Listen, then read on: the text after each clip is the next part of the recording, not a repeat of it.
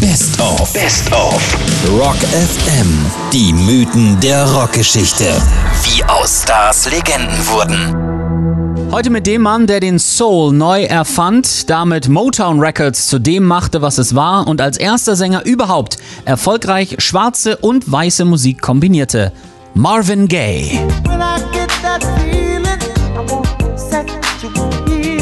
Sein Leben liest sich wie eine griechische Tragödie. Aufgewachsen unter einem strenggläubigen Reverend einer religiösen Sekte, der der festen Überzeugung war, seiner Familie das Alte Testament nahebringen zu müssen, am besten mit Gewalt. Dazu war Marvin Pence Gay Senior Alkoholiker und trug gern Frauenkleider, wenn er seine Kinder schlug. Der Horror für einen Feingeist wie Marvin, der Kontrolle hasste. Er flüchtete sich in die Musik und startete seine Karriere dann als Drummer. Singen kam erst später, dafür aber umso erfolgreicher. Motown-Gründer Barry Gordy engagierte ihn quasi nach dem ersten Ton und mit seiner Duettpartnerin Tammy Terrell feierte er erste Erfolge. Seine Hochzeit mit Barrys Schwester Anna festigte diese Beziehung und 1968 machte ihn sein größter Hit dann endgültig zum Star.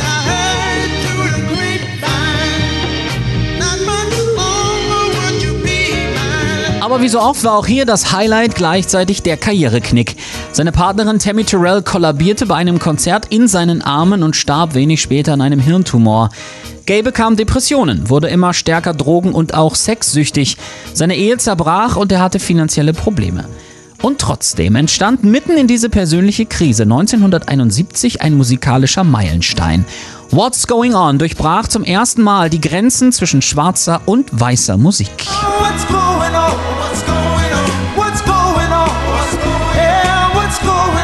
Nur die seelischen Qualen des Marvin Gaye durchbrach es nicht. Im Gegenteil, er wurde zu einem Überfluss auch noch paranoid, zerstritt sich mit Motown und bezahlte weder Steuern noch Unterhalt. Und dann kommt der Moment, den bis heute kein Mensch versteht.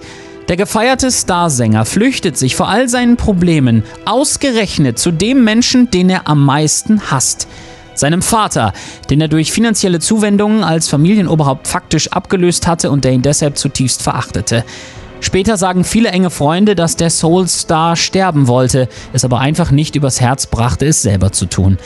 Deshalb trieb er seinen Vater so weit. Sie stritten sich täglich. Er schlug seinen Erzeuger auch mehrfach und schenkte ihm sogar eine Pistole. Ansonsten lag er in seinem Zimmer, schnupfte Kokain und schaute Pornos.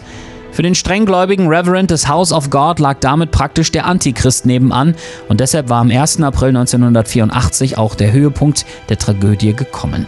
Marvin Gaye Sr. betritt das Zimmer und erschießt seinen Sohn mit der Waffe, die er von ihm bekommen hatte. Der Richter verurteilte den Reverend auf fünf Jahre auf Bewährung. Begründung: Der Soulstar hatte durch aggressives Verhalten seinen eigenen Tod provoziert.